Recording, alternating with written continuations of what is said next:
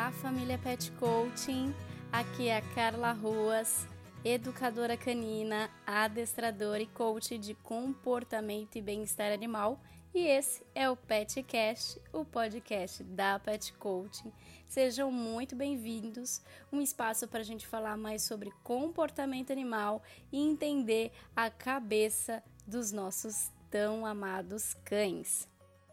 Para quem me acompanha no Instagram, sabe que eu não tô muito bem de saúde essa semana, inclusive minha voz não tá lá, aquelas coisas, mas quis produzir esse conteúdo já que eu não vou conseguir produzir o vídeo da semana.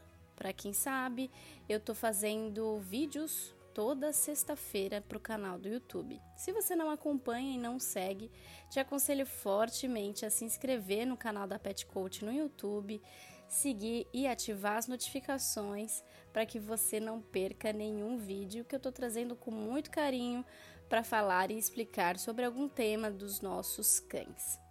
Então, como essa sexta-feira não vai ter vídeo novo, eu vou retomar as produções aqui no podcast com finalidade de voltar ativa aqui com conteúdos exclusivos para vocês. Que áudio a gente consegue gravar, apesar da voz e da garganta não estar tá aquelas, lá aquelas coisas, a gente consegue conversar um pouco melhor e entender mais nossos cães, para que a gente não fique sem conteúdo. Bom, vamos lá. O tema dessa semana é sobre o caso Chico, que já está rendendo bastante assunto. É, Para quem não sabe, o caso Chico é aquele vídeo que foi extremamente compartilhado por muitas pessoas, inúmeras páginas, celebridades, virou meme na internet, enfim. O caso Chico é aquele caso do cachorro que destruiu o colchão da tutora completamente. O Chico é um filhote de oito meses, pelo que eu descobri, né? E ele destruiu o colchão por completo. E a tutora fez um vídeo, né, mostrando essa destruição e, e ficou extremamente revoltada. E durante a gravação do vídeo, ela grita bastante com o Chico, fala que ele é um demônio, que vai devolver ele. Enfim, né? É, ficou muito polêmico esse vídeo, porque a destruição do Chico foi bastante intensa e o desespero da tutora também. Né? Para atualizar vocês que não que viram o vídeo, mas não acompanharam a continuação e a consequência, tá tudo bem. Ela não devolveu o Chico, foi tudo uma grande, vamos dizer, brincadeira. E ele segue bem e a tutora também. E o caso, assim, ganhou uma repercussão que ninguém imaginava, né? É, porque o desespero foi tamanho, a destruição foi tamanha que ganhou a internet. A tutora ganhou colchão, uma série de colchões, de acessórios, enfim, ela recebeu vários mimos de diversas empresas é, para tentar se solidarizar com o que foi destruído né, do caso Chico. É, inclusive, no último domingo, é, foi ao Fantástico esse caso para discutirem melhor. Alexandre Rossi esteve lá para falar da questão comportamental e eu vou, inclusive, comentar o que eu li a respeito do que ele falou é, no programa e dar meu ponto de vista. E eu já tinha me pronunciado sobre o caso, né? Eu fiz um post Inclusive, você pode acompanhar lá no meu Instagram falando sobre o julgamento do caso Chico. Eu fiz uma analogia com um tribunal, né? Foi uma brincadeira, uma forma é, lúdica de vocês entenderem o que está por trás disso.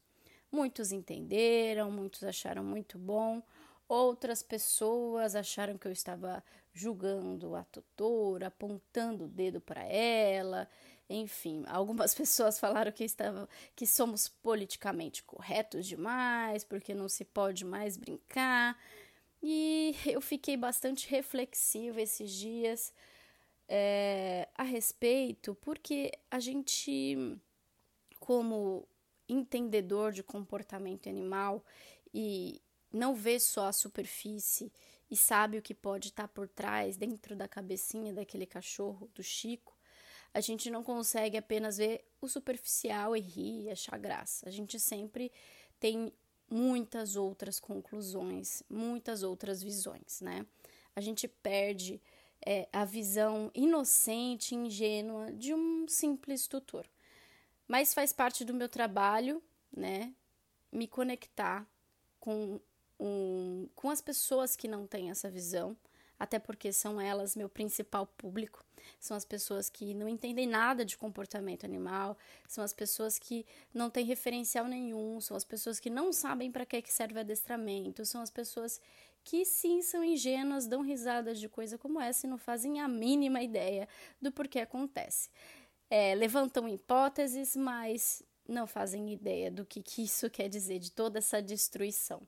E eu tenho muito a trabalhado a empatia para que eu não perca ou consiga sempre resgatar essa visão das pessoas que não sabem absolutamente nada de comportamento animal e como eu posso é, usar essa visão a meu favor para trazer didática. Nem sempre é uma tarefa fácil, mas a gente busca sempre é, se conectar para que seja clara a mensagem e atinja o objetivo. Falando sobre o post especificamente que eu fiz sobre o caso Chico, é, essa analogia que eu fiz com o tribunal, em que a gente estava procurando os culpados da cena do crime, né? É, do caso, né, da destruição, é, eu dei, né, como, como conclusão do caso que o culpado, na verdade, seria o tutor, né? Porque o Chico fez aquela destruição por motivos que a tutora não conhecia em relação ao Chico, e ele fez aquela destruição como consequência de algumas necessidades que não foram supridas dele, né? E que na verdade, se há algum culpado, é o tutor por não suprir essas necessidades do Chico né?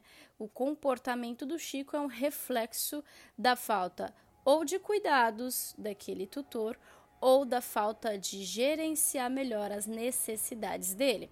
Mas colocá-lo como culpado de nenhuma forma se refere a é, julgar de fato a tutora. A gente sabe e, e tem plena consciência, eu tenho plena consciência de que 99% das pessoas não conhecem o conteúdo sobre comportamento animal. Ninguém faz por mal, deixa de atender as necessidades por falta de vontade, mas por falta de conhecimento.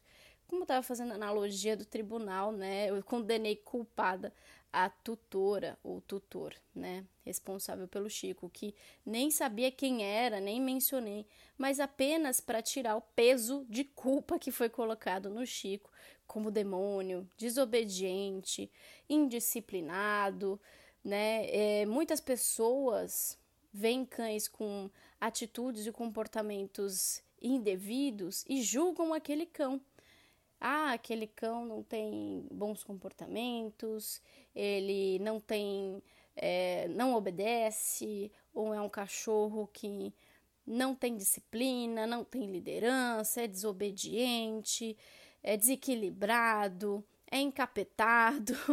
Então, há uma série de julgamentos que é feito ao cachorro que não por mal, mas que as pessoas acreditam que aquilo se trata do perfil do cachorro, né? Então esse é o perfil do cachorro, ele é assim.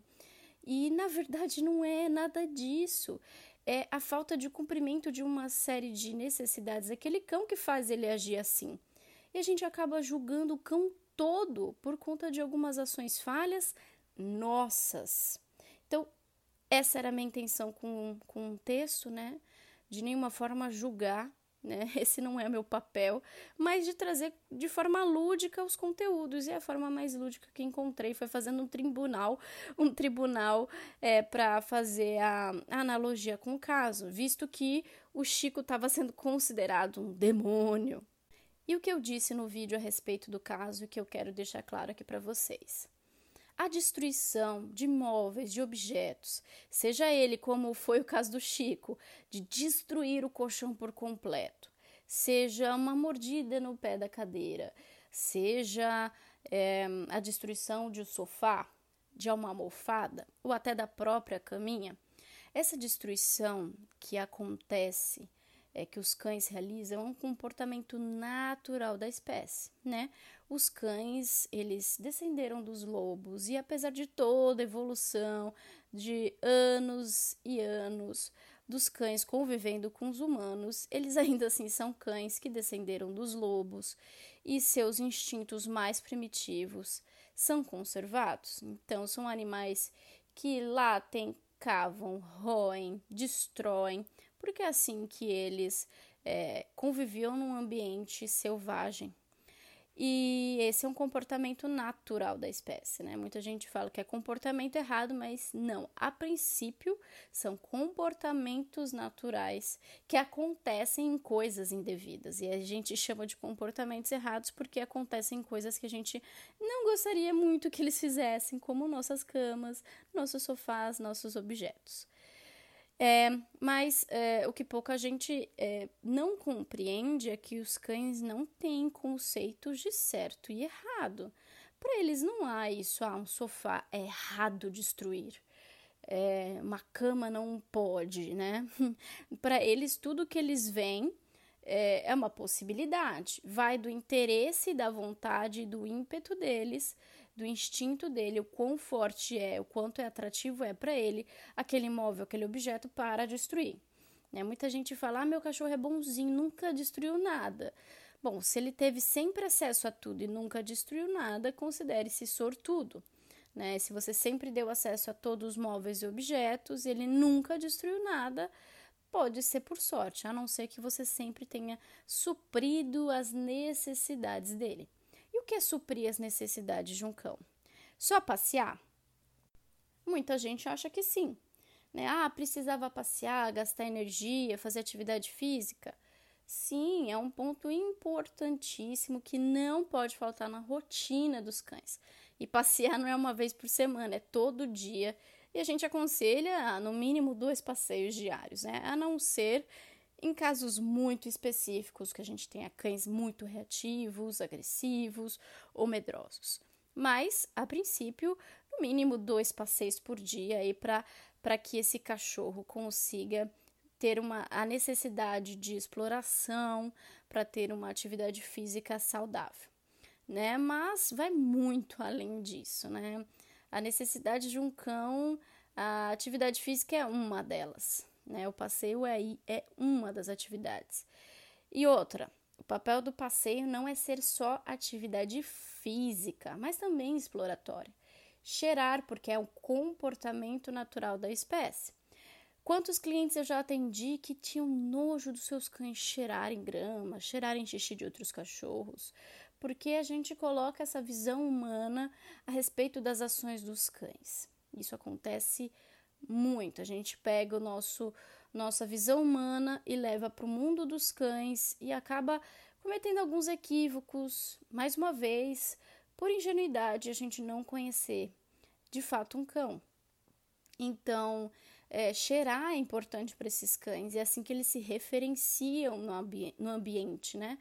E não só por ingenuidade dos tutores, mas porque o adestramento antigo, né, arcaico, que está em programas de TV fala que o cachorro tem que andar colado ao lado, ele tem que ficar coladinho lá, com a guia curta, e como se o passeio fosse só uma atividade física, só uma caminhada, quando ele é uma caminhada exploratória.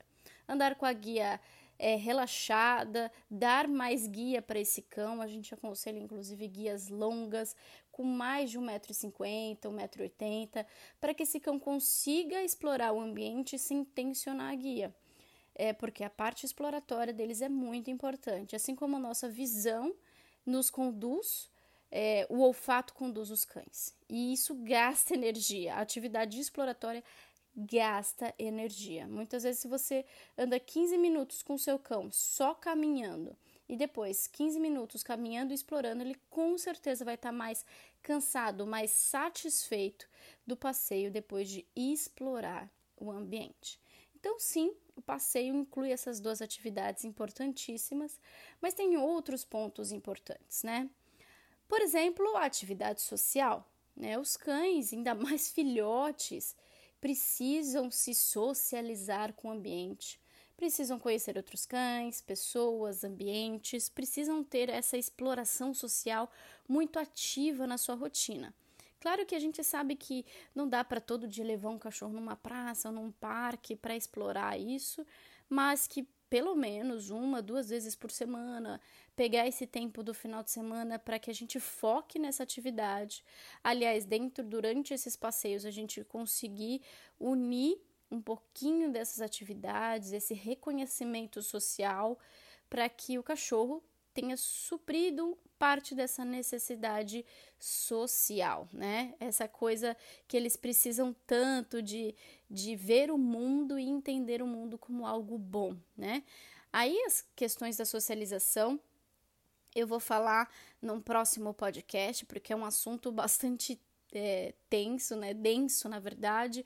Tem, envolve uma série de, de pontos, né? Para fazer isso com qualidade. Se você tem curiosidade de entender mais sobre como é realizado o processo de socialização, eu tenho um checklist de socialização focado principalmente em filhotes, mas serve para todos os cães de qualquer idade. O checklist de socialização ele está disponível para você baixar de graça. Tá? Ele, é, você só entra no meu site petcoaching.com.br/barra socialização sem os acentos, né? e aí você consegue já acessar. Ou você entra no meu site que lá vai ter o link para você baixar. Então, é, a socialização é um, um, tema à parte, mas ela é muito importante. É, ser realizada com os cães constantemente, principalmente filhotes, para que a gente não perca essa oportunidade de trazer informações positivas do mundo e das pessoas dos outros cães para esse animal. E a outra grande necessidade que os cães têm, uma atividade mental, cognitiva, né? Porque as pessoas esquecem o quanto isso é importante ou nem sabem o quanto isso é importante é, de trabalhar a cabecinha deles, né? De estimular mentalmente os cães com desafios. E eles hoje vivem rotinas cada vez mais, vamos dizer, monoestimulantes. Então, os cães, eles tiveram essa descendência dos lobos, um, vieram dessa descendência muito ativa, de ir atrás do próprio alimento, de andar muito, né? É, é, procurando seus alimentos, desbravando os novos lugares. E hoje, com toda a evolução, eles se adaptaram e evoluíram para estar bem perto de nós, é, mas ainda com essas necessidades latentes. E eles estão cada vez mais urbanos, vivendo em espaços cada vez menores, e esse não é de fato um problema se a gente se atenta em oferecer o que ele precisa. Mas é um problema quando a gente acha que eles são é, animais que podem ficar na nossa casa quietinhos, é, parados e passear um pouquinho e tá tudo bem. Né? A gente tem que entender que os cães precisam de muito mais que isso. E aí, é, de tudo que eu falei, parece que tá tudo ligado com sair com o cão, é, de trabalhar esse cão fora do ambiente dele. Mas é, temos aí o enriquecimento ambiental, essa potência que tem que ser descoberta por mais pessoas apaixonadas por cães. E não só enriquecimento ambiental, não se trata só de deixar um brinquedinho comedouro para os nossos cães, para eles se entreterem um pouco, né? Se trata de realmente se importar que o cão tenha um desafio durante seu dia, que ele consiga trabalhar suas capacidades, né, seus sentidos a favor de algo interessante e estimulante para ele seja pelo olfato, seja pelo tato, seja pelo, é, pelo físico, né? Movimentando as patas, o focinho, é, usando para buscar alimentos, né? Usando para brincar, para roer brinquedos deles. Então, tudo isso pode ser feito dentro de casa. Isso é para ser feito dentro de casa. O enriquecimento ambiental, ele trata-se muito da gente trazer para o ambiente que o cachorro vive, esse ambiente monoestimulante que a gente tá, que possa ser muito mais interessante para ele. Então, no caso do Chico, o que faltou, ao meu ver, é claro que a gente não pode dizer é, com certeza o que está faltando para esse cão. Como eu falei no, po no post, eu ele elenquei diversos, diversas hipóteses que podem estar faltando para o Chico, né? É, mas o que a gente pode dizer é que é, se ele tivesse um enriquecimento ambiental, se ele não tivesse acesso a essa parte da casa, essa destruição não ocorreria. Então, uh, no caso, é, o enriquecimento ambiental visando trazer para eles mais atividades no ambiente da casa onde ele mora, onde ele convive, vai trazer mais estimulação. Então, o enriquecimento ambiental que a gente aplica dentro de casa, é, eu falo muito do enriquecimento ambiental alimentar, né, que é uma ferramenta do enriquecimento ambiental. Né? É claro que o enriquecimento ambiental alimentar ele une muito mais do que alimento. Trabalha também o sentido do faro, tra trabalha também o físico, visto que o cachorro precisa se movimentar para poder é, é, explorar aquele brinquedo que tem o alimento.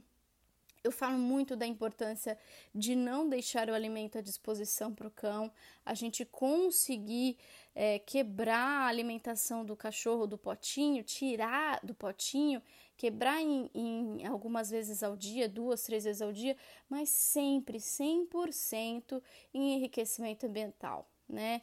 A gente tem os mais, uh, os mais simples, como os comedouros lentos para cães que, que não têm tanta familiaridade. A gente tem os brinquedos caseiros, como garrafa PET com buraquinhos para o cachorro rolar e cair a ração nos buraquinhos da garrafa. A gente tem os brinquedos, a pet ball, que é uma bola que tem dois orifícios para o cachorro rolar essa bola enquanto cai a ração. A gente tem o famoso Kong, né, que são brinquedos recheáveis que a gente insere uma alimentação pastosa para o cachorro lamber é, e ficar se deliciando lá por um bom tempo, né, de 10 a 15 minutos, levando para fazer aquela atividade. E isso faz com que ele foque naquilo que ele é, ser cão, explorar, entender, estimular. E todo mundo pensa tadinho do cachorro, mas tadinho é um cachorro que vive num ambiente sem nada para fazer. Né? A gente usa muito o exemplo da gente. Imagina você dentro da sua casa, sem TV, sem celular, sem nenhum recurso tecnológico, sem um livro para ler, sem nada, né? Você com certeza ia ficar entediado, é, você achar um e ficar correndo para casa de um lado para o outro para ver se cansava. Imagina você, né? Você consegue se colocar na situação do seu cão. E a gente ia ficar doido, né? A gente ia ter a hora que ia falar: preciso ir pra rua para ver gente, preciso me conectar com o mundo lá fora, preciso fazer alguma coisa aqui dentro, mais produtiva, preciso ler um livro, mexer no computador, trabalhar. Então, quando, toda vez que a gente pensar que é tadinho do cão, tô dando uma dificuldade para ele. Não, a gente está dando uma atividade para que ele leve essa energia. Então, é, é nisso que consiste o caso Chico, né? Em oferecer atividades dentro do espaço da casa, de convivência, para que ele tenha mais estimulação, ainda mais quando a gente está falando de um filhote que está cheio de energia, que está aprendendo a lidar com o mundo, aprendendo a lidar com os recursos que a gente tem em casa, é, onde o erro é, é um ponto é, que pode acontecer, tá? A gente não está quando a gente treina os cães, filhotes, o erro faz parte do processo, a gente tem que ter essa clareza. A gente faz analogia com, com as crianças, né? A gente, a gente sabe que crianças erram, vão derrubar coisas, quebrar, mas o que a gente faz é sempre gerenciar, monitorar para que esses riscos e esses erros sejam sempre minimizados. Um ponto que eu fiquei pensando também, importante, é que faz parte de um processo e de uma evolução de consciência que a gente tem que ter sobre os aspectos é, de comportamento animal. O mundo vem evoluindo, nossa mente vem evoluindo, a gente vai tendo mais clareza sobre preconceitos é, e sobre padrões não saudáveis que antigamente tínhamos com naturalidade. Por exemplo, piada de loira. Eu já vou explicar o que, que isso tem a ver. A gente, quem nunca, quando criança, não sei que idade você tem, mas pelo menos eu tenho 30 anos, e nossa, o que eu escutei de piadas de loira foram inúmeras, né? Então, ah, a loira viu uma casca de banana e, e pensou, putz, lá vou eu cair de novo, hahaha, né? Quantas pessoas já riram de piadas de loira, né? Quantas, quantos livros tem com piadas, né, de loira e piadas de mulher, então, né? Sobre o que a mulher faz, sobre as limitações da mulher, é, piadas de nordestino, piadas de gay, né? E muito, todo mundo contava e até hoje ainda assim a gente vê isso, né? Muita gente contava isso abertamente, publicamente, sem problema nenhum. E todo mundo ria, achava graça, né? Todo mundo achava graça. Até que a gente foi evoluindo, descobrindo, explorando os direitos, a igualdade da mulher, é, a extinção, ou pelo menos um, um entendimento mais claro de preconceitos que tínhamos sobre seja o sexo da pessoa, seja sobre é, o tom do cabelo dela, da pessoa, dessas pessoas, seja sobre a religião, seja sobre onde ela mora, seja sobre sua orientação sexual. Hoje a gente sabe que essas piadas que carregavam tanto humor, que pareciam inocentes, ai, é só uma brincadeirinha, é só uma piadinha. Ai, quantas pessoas já falaram que essas piadas, quando essas piadas foram, foi entendido o o contexto preconceituoso que elas traziam, quantas pessoas que cresceram contando e escutando essas piadas falaram: Ah, mas esse povo é muito politicamente correto, agora não pode mais brincar com nada, agora não pode falar nada. Porque a gente sabe que o caráter que tem por trás daquela piada inofensiva é um caráter extremamente preconceituoso. Talvez você, como mulher, tenha isso muito mais forte, já que a mulher é muito vítima de preconceitos, né? É, quantas mulheres já escutaram piadas sobre mulheres ou outras mulheres, sobre loiras, enfim. E, pô, a gente fica hoje assim, caramba, cara, isso não tem nada a ver, essa piada. E a pessoa fala, ah, você é muito chata. Ah, essa é chatice aí, esse politicamente correto. Porque hoje essas piadas que carregavam tanta graça e ingenuidade não são mais engraçadas, são vistas como preconceituosas e não ganham mais espaço na comédia, vamos dizer assim. Porque a gente entendeu, a gente evoluiu nossa mente e percebeu que a conotação delas é negativa. Elas diminuem o ser humano, ou as escolhas daquele ser humano, ou os aspectos daquele ser humano perante outros, né? Então a loira, a mulher loira é mais burra que as demais, as mulheres mais burras que os homens, os nordestinos menos capazes que o restante do mundo, é, os negros inferiores, é, os gays é, chacoteados perante os homens. Então a gente a gente vê hoje por trás dessas piadas a conotação negativa que elas carregam. E por isso que a gente tem se atentado e, e, e visto que a gente não precisa disso para carregar humor. A gente pode levar o humor com uma responsabilidade, né? Sem disfarçar preconceitos, pelo contrário, derrubando preconceitos usar o humor da maneira mais é, bonita de se ter, né? Não levando a diferença ou diminuindo alguém nas, nos contextos da comédia. E o que, que isso tem a ver com o caso? Para mim tem tudo a ver, porque a gente está nesse processo hoje.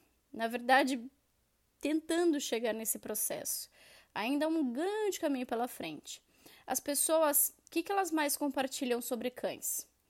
Um cachorro que. Um chihuahua, que eu vejo muito. Um chihuahua totalmente rosnando, mostrando agressividade, as pessoas falando, ó, oh, não tem tamanho, mas é bravinho. É, e as pessoas lá ameaçando o chihuahua a ficar agressivo e acham graça daquilo.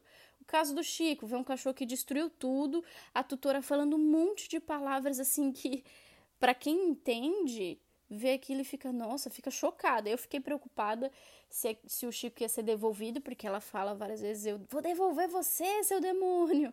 Então, é, me deixou preocupada e para muita gente sorriu, achou graça. E o cachorro tá lá emitindo sinais de estresse. Quem conhece linguagem corporal dos cães, olha o vídeo e só vê um cachorro totalmente assim acuado com, a, com aquela linguagem da tutora. E, claro, a gente sabe que isso não significa que o cachorro não ama a tutora, que a tutora não ama o cachorro, mas é uma situação de estresse, né?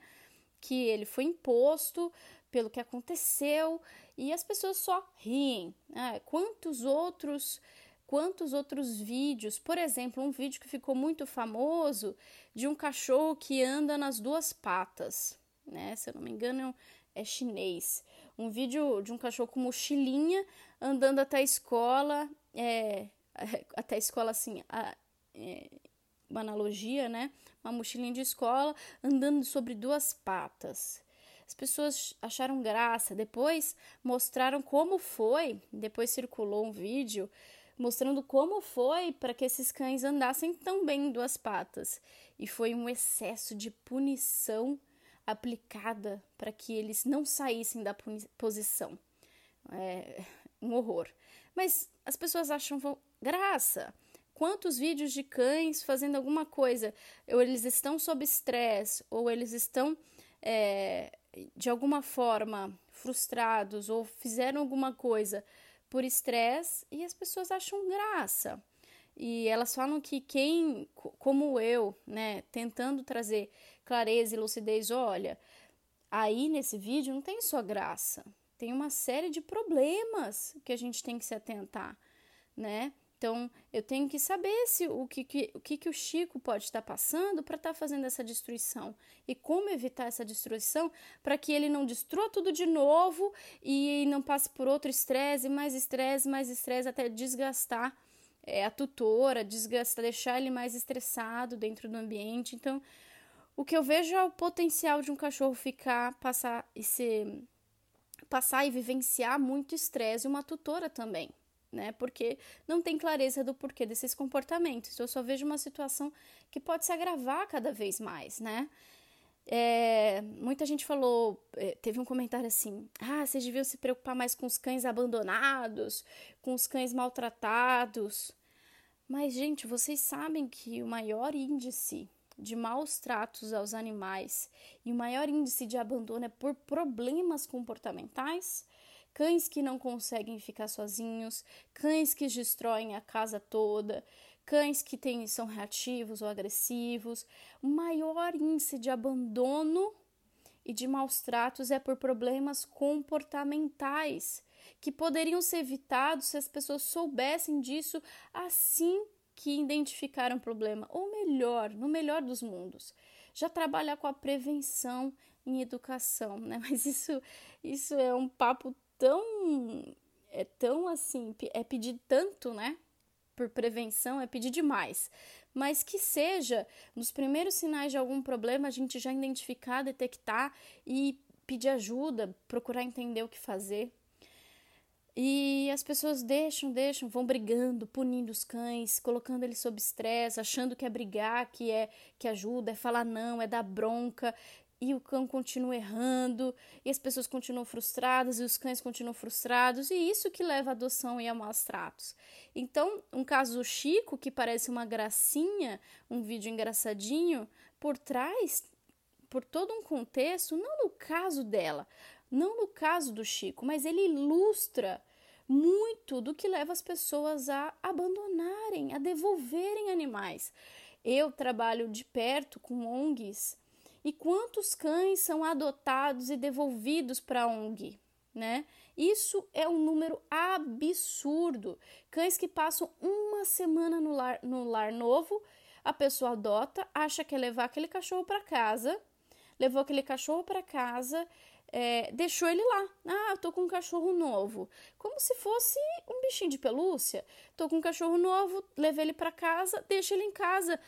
Não prepara o ambiente, não sai com o cachorro, não tem atenção às necessidades dele, porque a gente não, não tem, a gente desconhece isso deixa tudo à disposição para o cachorro, aí o cachorro vai lá, destrói ou chora porque não quer ficar sozinho, porque ele passou por uma situação muito estressante de, de estar em adoção.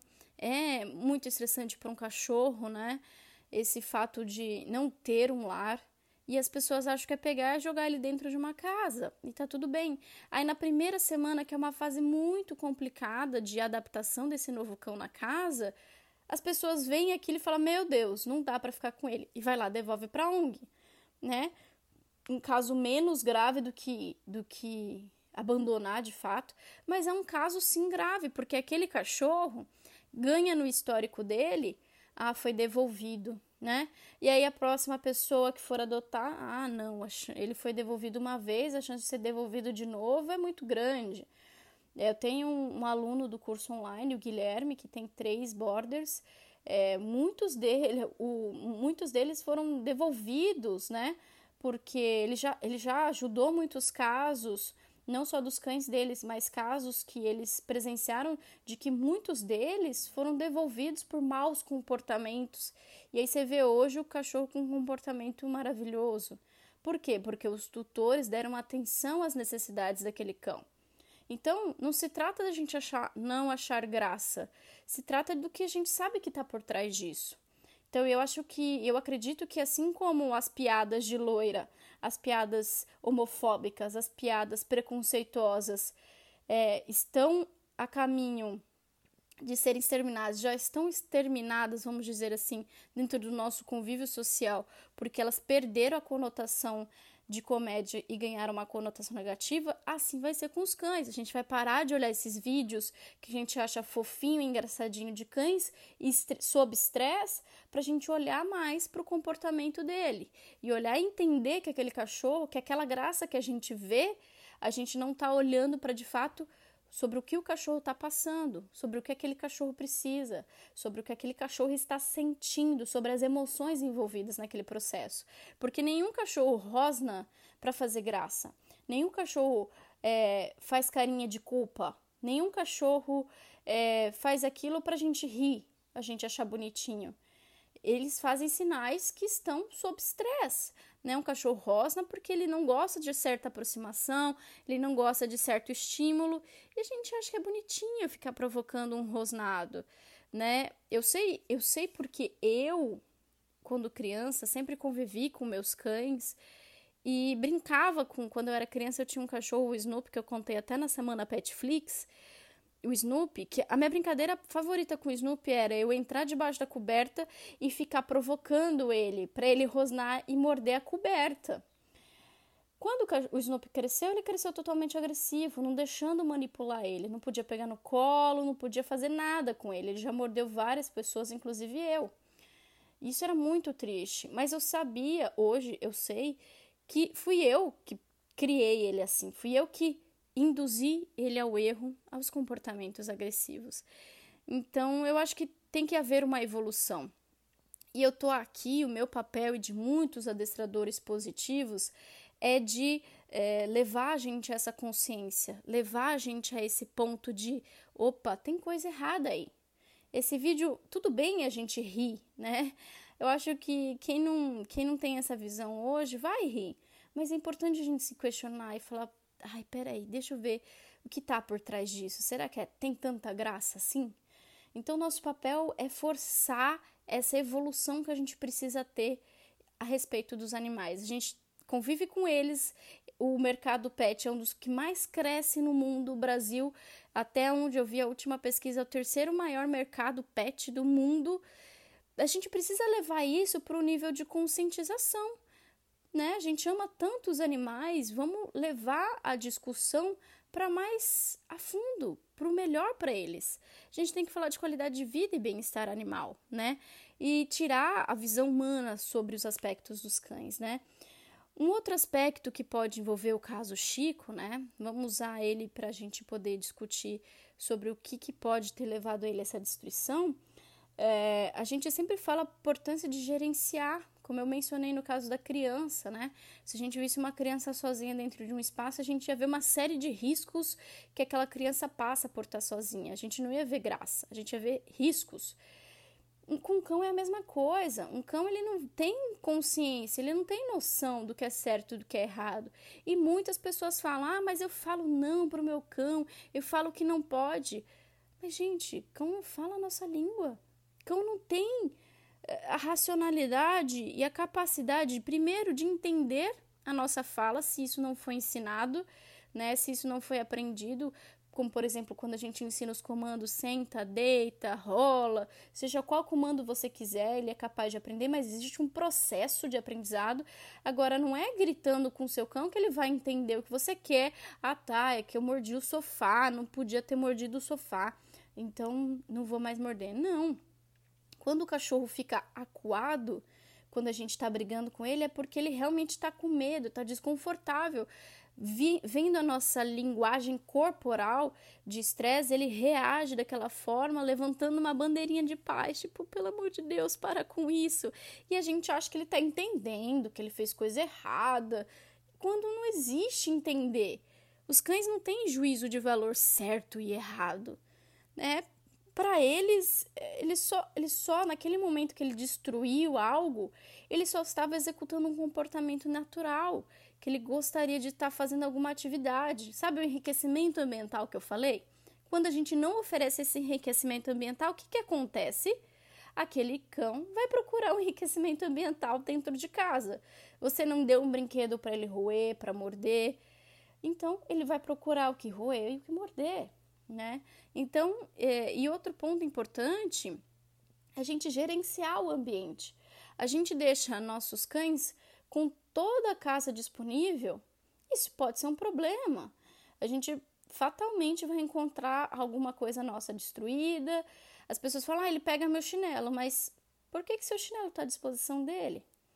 Que nem falar, ah, a criança colocou o dedo na tomada, mas por que, que a criança está perto da tomada? A gente não sabe que isso é uma possibilidade? Tem até protetor de tomada que as pessoas colocam até em áreas altas, porque vai que a criança um dia no colo coloca o dedo na tomada. A gente se previne de todas as maneiras com as crianças e os cães que têm uma capacidade cognitiva menor, um desenvolvimento menor cognitivo do que os humanos, do que as crianças, a gente acha que é só colocar no ambiente e tá tudo certo né? Então é, fica desmedido os nossos cuidados, a gente negligencia os cuidados do ambiente com os cães. A gente deixa tudo à disposição, tudo à vista para que eles decidam o que eles acham legal. Se um cachorro adora morder, é, tá com os dentes crescendo, né, o filhotinho, ele vai querer morder uma coisa maciça, gostosa. Aí ele não tem um brinquedo para morder, ele vai lá no pé da madeira. Um cachorro que adora destruir, destroçar, ele vai lá pegar o sofá e vai fazer esse comportamento, né? Então a gente não oferece recursos certos para que eles tenham esses comportamentos naturais por meio dos brinquedos, por meio do enriquecimento ambiental, e a gente deixa a casa toda à disposição desses cães. Deixa almofada, deixa cama, deixa colchão, deixa, deixa sofá. E aí a gente, o cachorro tem uma, uma gama de possibilidades erradas para ser feitas. Se ele não errar, é muita sorte né? A gente não tem um espaço seguro para esse cão, né? Um espaço em que ele possa interagir, um espaço dentro da casa que ele só tenha disponível as coisas certas. No último vídeo no meu canal do YouTube eu falo sobre a suíte canina.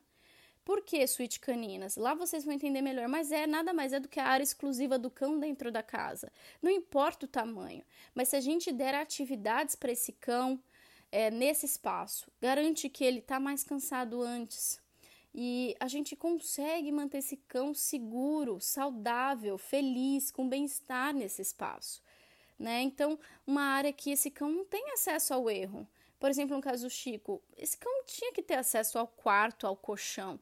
Ele precisava ter acesso a uma área da casa que evitasse é, os erros, mas que também não é só prender o cachorro, né? As pessoas, ah, prender o cachorro. Não, é preparar um espaço em que ele possa destruir, morder é, e estar estimulado com coisas para ele, né? Um brinquedo comedouro, um osso bem gostoso, né? A gente usa muito chifre de boi, casco de vaca, a gente chama de ossos recreacionais, que eles adoram morder, que eles relaxam, que eles gastam energia, que eles são estimulados. Então não foi oferecido isso para aquele cão e ainda assim foi exposto a uma área errada, né? Então, olha quanta coisa aí tem errada. E um outro fator ainda, falando do que o Alexandre Rossi falando do Fantástico, que eu achei é, muito superficial, é claro que a gente sabe que TV edita, que TV corta, e que o Alexandre Rossi, sendo uma figura midiática, sabe que a linguagem com o público geral tem que ser super simples para que as pessoas entendam, mas eu acho que ser simples e levar as questões para superficialidade é diferente. Ele falou que aquela destruição poderia ser até uma declaração de amor daquele cão para a tutora, né? E assim, é, um pouco foi muito ruim essa analogia, né? Porque a ansiedade de separação, que é mais um dos pontos que podem envolver casos de destruição quando os cães estão sozinhos, é, não tem nada a ver com declaração de amor, tem a ver com atestado de estresse, né? É mais um atestado de estresse que uma declaração de amor, porque a ansiedade de separação. As, ah, um outro comentário que eu recebi no, no post do caso Chico é: ah, eles fazem isso para chamar nossa atenção. Gente, ansiedade de separação, estresse por separação não tem nada a ver com chamar nossa atenção. Não tem nada a ver com declarar amor.